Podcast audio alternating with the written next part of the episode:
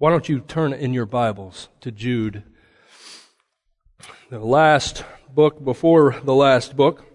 It's a letter. Why don't you stand in honor of the reading of the Holy Word of God? And I'm going to read for us as we begin tonight from Jude verses 1 through 4. Jude, a servant of Jesus Christ and brother of James, to those who were called, beloved in God the Father and kept for Jesus Christ, may mercy, peace, and love be multiplied to you. Beloved, although I was very eager to write to you about our common salvation, I found it necessary to write appealing to you to contend for the faith that was once for all delivered to the saints. For certain people have crept in unnoticed who long ago were designated for this condemnation, ungodly people who pervert the grace of our God into sensuality and deny our only Master and Lord, Jesus Christ. Let's pray.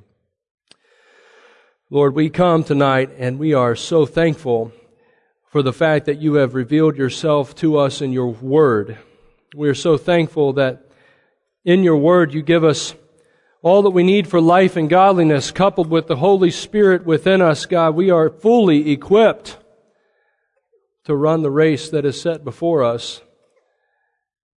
And Lord, tonight we recognize the fact that there are, there are obstacles, and oftentimes there is perilous danger along that road, along that race. And we pray, Father, for wisdom according to your word as to how to walk and run in light of those obstacles and those perilous dangers. God, give us wisdom and mercy in Jesus' name. Amen. Amen. You may be seated. I'm probably going to drink from my water many times tonight. My voice is nearly gone, and I apologize, but um, praise the Lord for the opportunity to preach the Word of God tonight. Wolves. I despise wolves. There is no other North American predator that I fear more than wolves. If I were to come face to face with a wolf, I would be scared out of my mind. And I'll tell you why.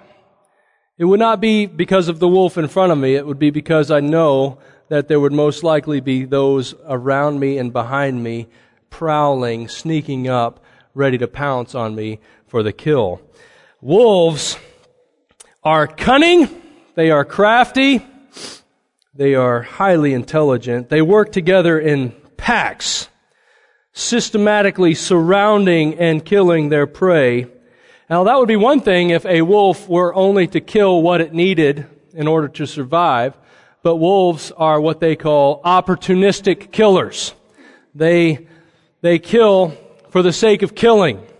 If something is there to destroy, they will work together to destroy it. Even an animal 10 times their size, like an elk. In 1995, uh, 31 wolves were reintroduced to the Yellowstone National Park. And since that time, in 1995, wolves have recolonized some 9,000 square miles. And the wolf population grew, guess what was decimated? The elk population. The elk population, which once boasted tens or a hundred or tens of thousands of elk, now only contains a few thousand. And wolves, once introduced into an ecosystem, will invariably wreak havoc on that ecosystem. There was a reason why wolves were eradicated from the lower 48 states. They're vicious creatures. Well, I am a master conservationist. I, I understand their place in nature, uh, or in creation, I should say, as a real master conservationist. Um, so, that said, though, I would hate to stand in front of a wolf uh, because they are vicious, vicious creatures. And it is no wonder why Jesus warns his followers of the dangers of wolves in the flock. He describes them in Matthew 7 as wolves in sheep's clothing. They're disguised to look like one of the flock. They're disguised to to bear the resemblance of all the believers within the church. In fact, the church doesn't even really know that they are in their midst. And yet, they are ravenous wolves seeking to devour, seeking to decimate, seeking to scatter the flock of the Lord Jesus Christ.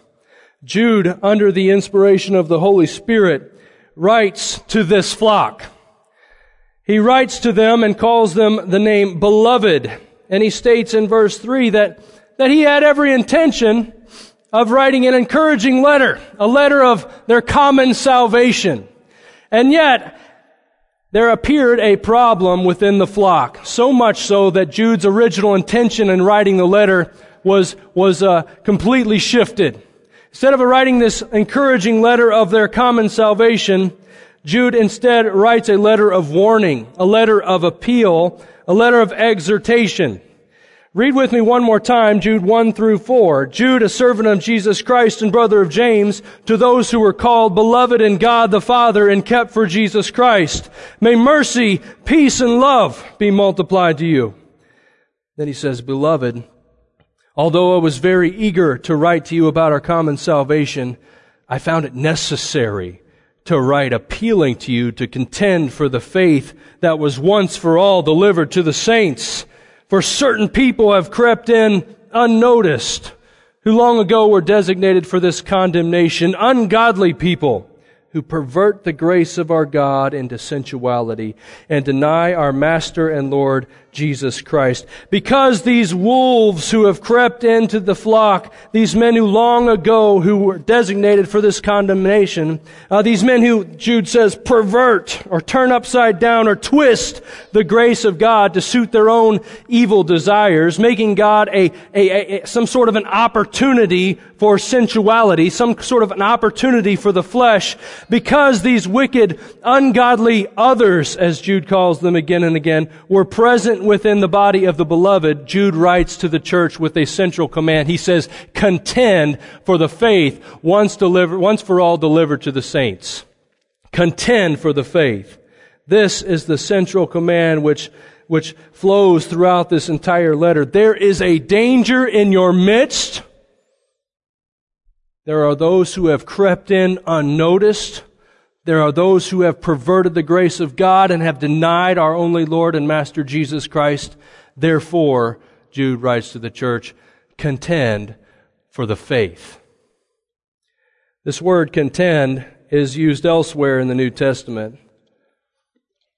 It's used, uh, in fact, to refer to athletes contending, competing for a prize running a race in such a way as to win the race. It's an active verb. Jude is calling for the church to do more than to resist passively the wolves. Instead, he calls them to contend for the faith. It's a positive command. And in the next 12 verses of Jude, he works through what I would refer to as a bit of a wolf identification guide. It's uh, one of the longest and most illustrative sequences of verses on these wolves who have crept into the church in the New Testament. Jude continually points backwards. He points backwards to uh, stories within the Old Testament, and he makes connections with the present day threat within the within the church. Let's read verses five through thirteen. Now, I want to remind you although you once fully knew it, that Jesus, who saved a people out of the land of Egypt, afterward destroyed those who did not believe. And the angels who did not stay within their own position of authority, but left their proper dwelling, he is kept in eternal change un- under gloomy darkness until the judgment of the great day. Just as Sodom and Gomorrah and the surrounding cities, which likewise indulged in sexual immorality and pursued unnatural desire, strange flesh in the Greek, served as an example by undergoing a punishment of eternal fire. Yet in like manner, these people also relying on their dreams, defile the flesh, reject authority, and blaspheme the glorious ones but when the archangel Michael, contending with the devil, was disputing about the body of Moses, He did not presume to pronounce a blasphemous judgment, but said, The Lord rebuke you. But these people blaspheme all that they do not understand. And they are destroyed by all that they, like unreasoning animals, understand instinctively. Woe to them! For they walked in the way of Cain and abandoned themselves for the sake of gain to Balaam's error. And they perished in, the, in Korah's rebellion. These are blemishes on your love feasts as they feast with you without fear, looking after themselves. Waterless clouds, swept along by winds, fruitless trees in late autumn, twice dead, uprooted, wild waves of the sea, casting up the foam of their own shame, wandering stars for whom the gloom of utter darkness has been reserved forever. These men are like those that came through the Red Sea. They were in every way having the appearance of being in the right position. They were children of Abraham. They were circumcised. They were rescued by the mighty act of God. They walked through the Red Sea, and yet their hearts, the Old Testament and the New Testament says, were uncircumcised. They turned their backs on Almighty God and rejected Him in the desert, and thus fell in the desert. These men are like those angels who once enjoyed a heavenly position, and yet, because of their own lusts, uh, forsook that position, um, choosing instead an earthly existence. These, these, these wolves are like those from Sodom and Gomorrah, led by their own passions perverting what God had created for good into an opportunity to, to chase after strange flesh. These wolves are like Cain who mastered not his sin and in an act of murder declared to know more than God himself. They're like Balaam who for his love of money forsook his role and his position as a prophet of God for Israel and instead used it against Israel. They're like those sons of Korah who rebelled, if you will remember, against God's appointed leaders, Moses and Aaron, and declared themselves to be in a position of authority. In the same ways, these men who have crept into the church unnoticed have perverted, twisted, turned upside down the grace of God into sensuality and they deny our only Master and Lord Jesus Christ. Jude's point here is clear.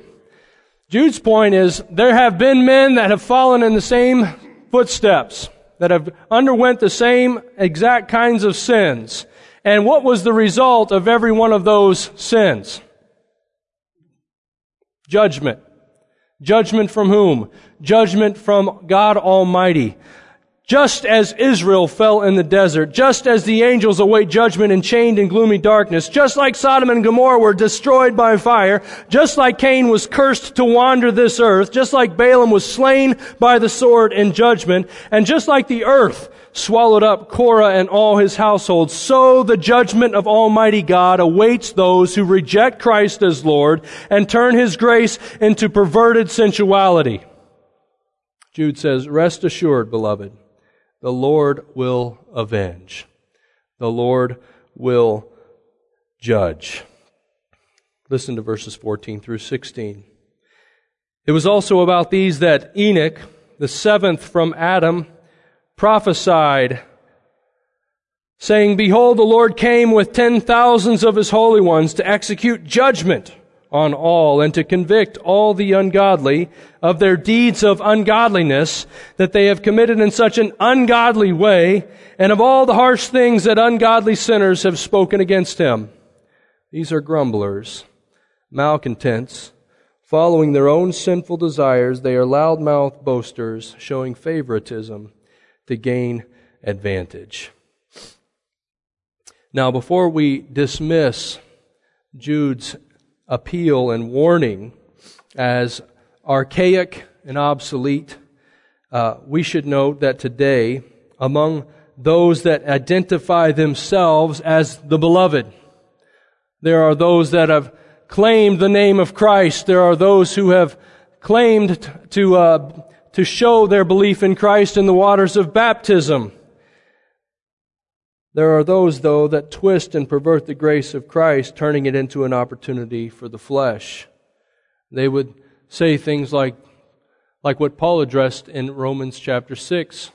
What shall we say then? Can we keep on sinning so that grace may abound all the more? And Paul says, by no means. Absolutely not. But these who pervert the grace of God would say, well, look at the grace that we know in Christ. Let's just make it all the more amazing with our lavish, selfish, sinful lifestyles. Uh, we are not made to change. We are who we are, and God's grace covers us regardless. There are those that would say things like, well, homosexuality isn't a sin. After all, God made me this way. God wants me to be happy, and I'm most happy being who He made me to be. There are those who would refuse to call sin sin and instead instruct you to live your best life now, pursuing everything that you deem your best life to be right now. Brothers and sisters, Jude, Jude's warning is in no way obsolete. It's no way archaic. There will be wolves within the flock as long as there are sheep to devour. Therefore, beloved, Jude writes, contend for the faith once for all delivered to the saints. It's quite a command. Contend. Contend for the faith. What does it mean? How are we to contend for the faith? And does contending for the faith include contending against wolves? Well, if Jude stopped his letter in verse 16 where we have read to thus far, what would your response be? He writes, contend for the faith. There, there are dangers among you. There have been wolves who have crept in and they have perverted the grace of God. Watch out lest they devour you with the same kind of perverted thinking and teaching. Well, I will tell you what my response would be.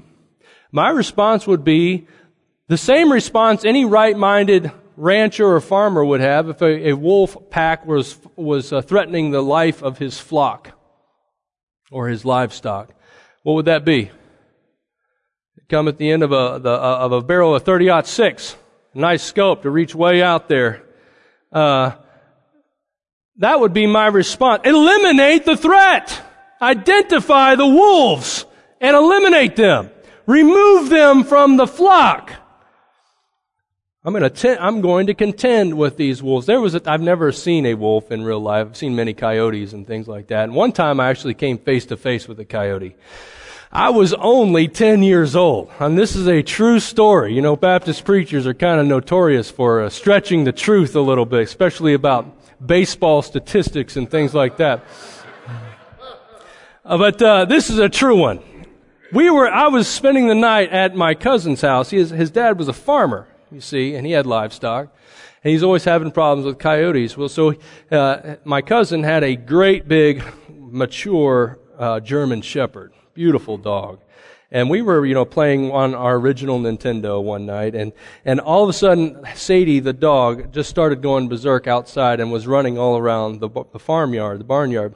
And we were like, what's going on? So we look out, and she is chasing all around this barnyard a coyote and cornering it and just going at it with this, this coyote. So what did we do?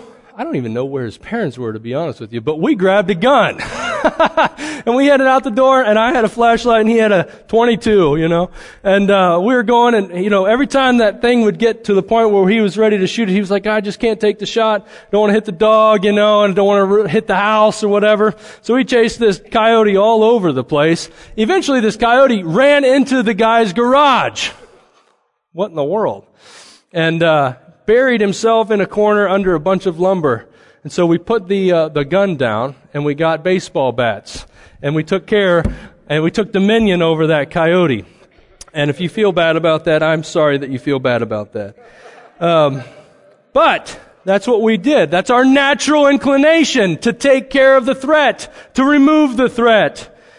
Our immediate response is to identify and remove the threat. And yet, Jude's instruction to the beloved on how to contend for the faith speaks nothing of going on a witch hunt.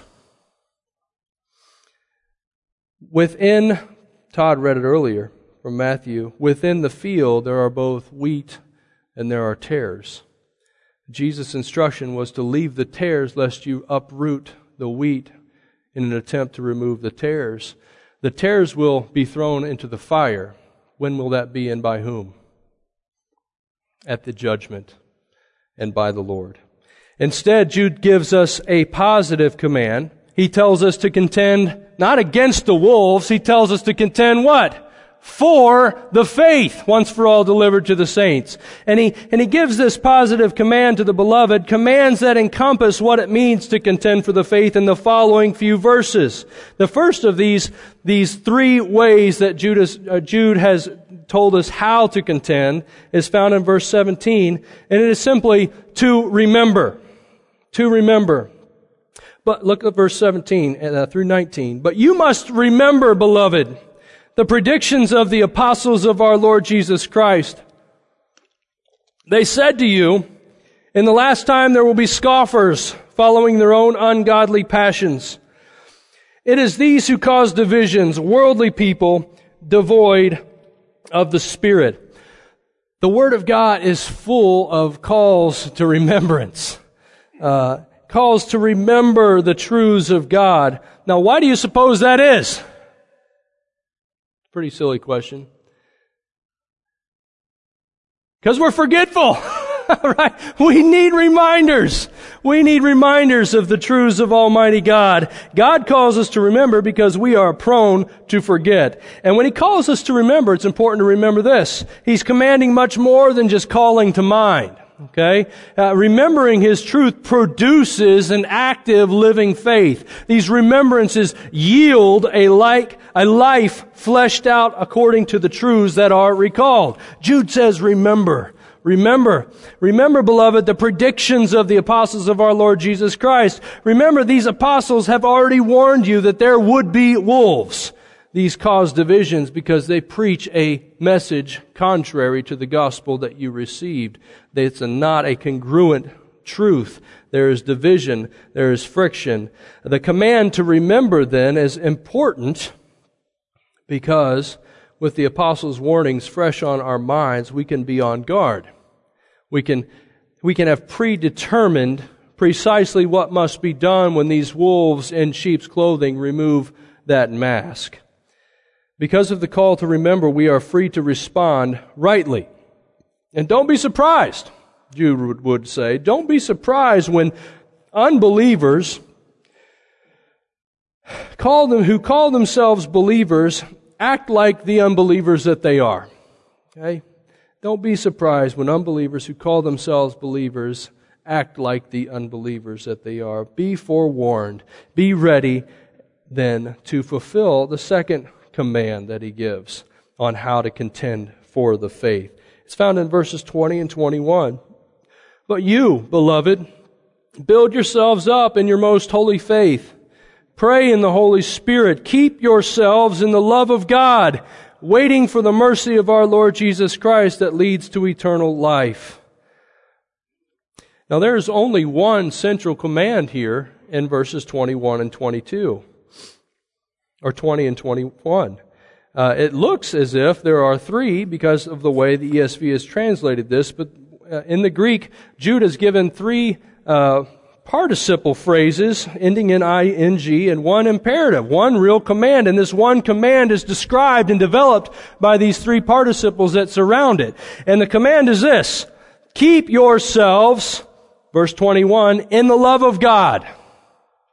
Keep yourselves in the love of God. That command is described by the instruction to building yourselves up in the most holy faith, praying in the Holy Spirit is how it should be translated, and then waiting for the mercy of our Lord Jesus Christ that leads to eternal life. Now we selfishly, what I, what I want us just to see first and foremost is the reality this command is not in any, any way merely an individual command. We kind of selfishly read these commands and we think about them only in the context of our own personal responsibility. Well, how do I contend for the faith? First of all, he's instructed the church to be contending for the faith. And then he says how, and it's to keep yourselves in the love of God. We read this text and we think, oh, keep myself in the love of God. That would be my responsibility. Remember, this is a congregational effort. This is a congregational command. We are called together to keep ourselves in the love of God. One of the greatest protections against wolves is for the entire flock to be found in the loving care of the Good Shepherd. Jude says, Draw near to him Keep yourselves in his love. Remain there. Abide in him. The, the participles, though, that surround this command to keep yourselves in the love of God describe how exactly that is accomplished. All of these, like the central command here keep yourselves in the love of God, are plural. They're all things we do together, knowing that together we are called to contend for the faith. We are building ourselves, building, let's look at it, verse 20, Verse 20, but you, beloved, build yourselves up in your most holy faith. Build yourselves up in the most holy faith. I want you to think with me tonight how that's accomplished. Since it's plural, it's not just something that you do on a personal level, even though I don't want to disparage those kinds of efforts. I don't want to disparage you to, to spend time alone with the Lord, uh, reading the Word and praying. Uh, I want you to think, though, specifically tonight, how we as a congregation fulfill this command to keep ourselves in the love of God. One of the ways we do this is by building ourselves up in the most holy faith. What are some ways that we work at doing this? Well, throughout the scripture, the truth of Almighty God is always central uh, to fulfilling this kind of a command. And it is no accident that we spend the most time in our worship services where? Around the Word of God. Hearing from God through the, the preaching of His Word. Uh, uh, the truth of God is one way that we use, that we are established in the faith, to build it, build up, built up in the faith. And as the truth of God is learned and as the truth of God is received, the church is then what? Edified, built up. It's built up. Um, one the, another way that we do this is through singing together. Not only do we rightly respond to the Lord through the uh, because of the gospel in worship, we we also sing to one another. All right, Ephesians and Colossians both say that we sing to get to sing to one another psalms, hymns, and spiritual songs. Why? Because it edifies us. We need that reminder. It's a, it's a, it's a building up activity uh, in the life of the church as we declare the mercies of the Lord in song. It does that in a unique way. Uh, we we build ourselves up with, with all kinds of reminders of the gospel, don't we? We get the, the, the awesome awesome response, the awesome privilege of seeing the baptistry filled time and time again and being reminded of the gospel of Jesus Christ that saves sinners.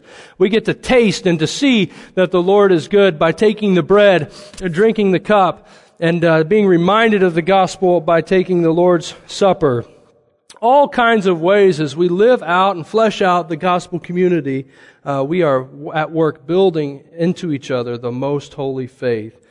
Uh, we build ourselves up as we reflect on, as we respond to the gospel of Jesus Christ. You see the motto out there for the supremacy of Christ in all things. It's more than a motto, it's a way of life that when fulfilled within the church, the church is then built up in the most holy faith. It's a focus on Christ we are also called to keep ourselves in the love of God by praying in the Holy Spirit. Be reminded tonight of the role of the Holy Spirit in the believer's life. John 16:13 says that the Spirit guides us in truth. Luke 12:12 12 says that the Spirit gives us words to speak when we don't really know what to say. John 14:26 tells us that the Spirit within us reminds us of the teachings of Christ. And Romans 8, 26 says that the Spirit groans on our behalf when we don't know how to pray. Let me read that. Romans 8:26 if you want to turn there with me, feel free. Likewise, the Spirit helps us in our weakness. For we do not know what to pray for as we ought, but the Spirit himself intercedes for us with groanings too deep for words. And He who searches hearts knows what the mind of the Spirit, because the Spirit intercedes for the saints according to the will of God. How do we keep ourselves in the love of God?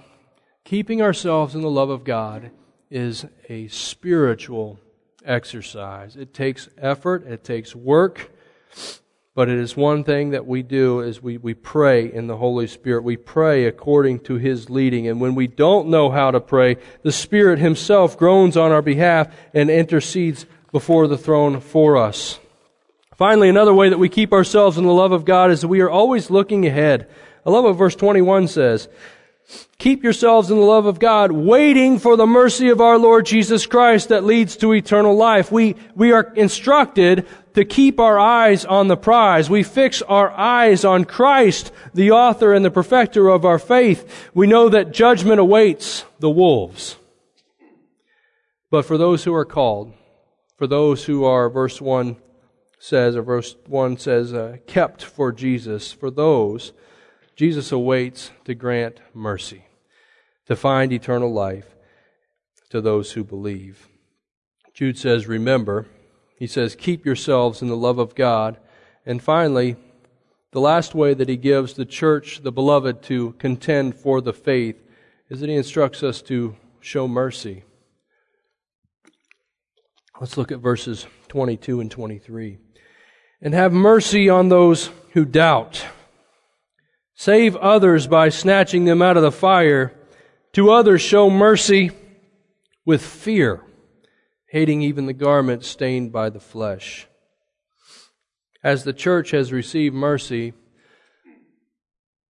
as we have been built up because of the mercy of Christ, one of the things that we are called to do then is to show mercy, to, to be channels of that mercy we have received it, we can't let it stop here.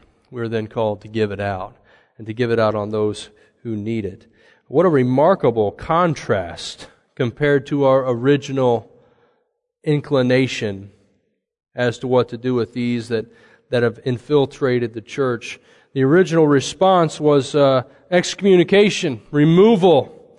Jude says, Church, you've been shown mercy, work to show that same kind of mercy. Now, I'm not advocating that you never make those kinds of judgments and you never exercise uh, church discipline.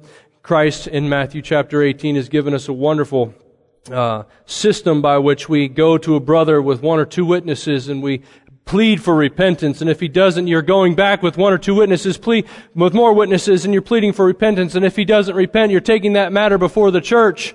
And if he doesn't, then, then, Paul says in 1 Corinthians chapter 5 that you turn that man over to Satan. The Lord has given us these, these, uh, these elements within the church, uh, to, to take care of some of these wolf problems. Okay?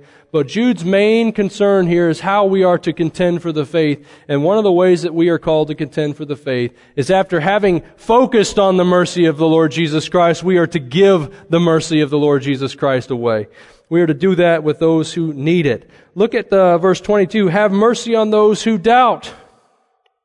Doubt comes uh, because some of the church have been listening to the tickling, ear tickling words of the wolves. Okay?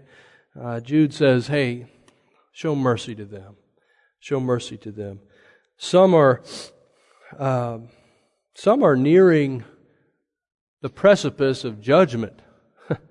some are standing on the edge of a cliff ready to jump into or fall into eternal fire. Look at verse 22 again and have mercy on those who doubt. 23, save others by snatching them out of the fire. They are so near to experiencing what, what uh, he has already spoken of with Israel and angels and Sodom and Gomorrah and Cain and Balaam and Korah. They are nearing that point of no return. They're nearing the point of judgment.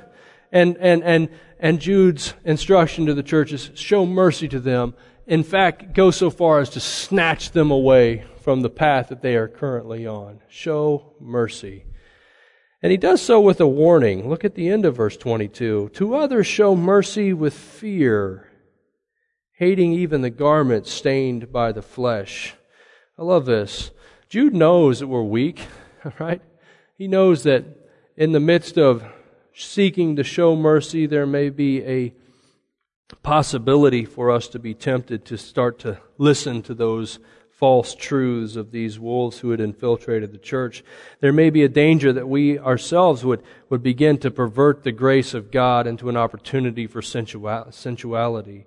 And so Jude says this Show mercy with fear. Recognize your own weakness, hating even the garment stained by the flesh. Have a healthy disdain for the things of uh, the, the, sinful ways of these, these infiltrated uh, wolves within the church. Do so with care, but have mercy. Have mercy. so, these three things remember, keep yourselves in the love of God, and show mercy. Remember, the, the apostles have already told us that this is going to happen. Okay? We shouldn't be surprised. It's here now. So we have that in mind. And in order to combat this, instead of attacking wolves, guess how good sheep are at attacking wolves? Not very good. Okay? They're, they're powerless against the wolf. Uh, instead of attacking the wolves, here's what we need to do as a flock. We need to focus on the gospel. We need to keep ourselves in the love of God. We need to draw near to the good shepherd and remain under his loving care. He guides, he leads, he protects, right? Read Psalm 21 or 23. Uh, we keep ourselves in the love of God. We do so by building, uh, building each other up in the most holy faith. We do so by praying in the Holy Spirit. We do so by keeping our eyes fixed on Christ, looking ahead, mindful of the of the reward that awaits us. That reward called eternal life. And finally, we, being built up in that mercy, show the same kind of mercy. We show it to those who doubt. We show it to those who are standing on the precipice, ready to jump into the fire themselves. The greatest weapon, then, against wolves is to embrace the truth of God. The greatest weapon against the threat of wolves is to grow in Christ together.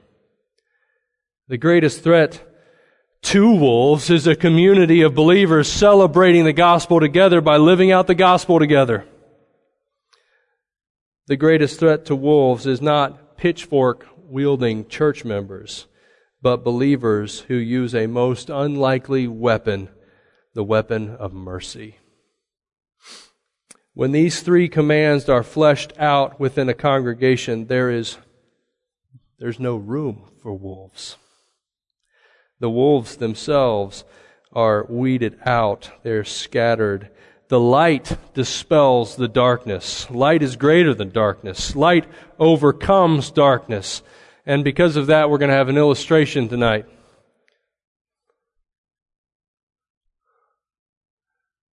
Darkness has crept into the church. There are wolves who have crept in unnoticed. They have perverted the grace of Christ into an opportunity for sensuality and because of that reality within the church, Jude writes to the church to contend for the faith. And one of the ways that we are to contend for the faith is to remember the truths of God.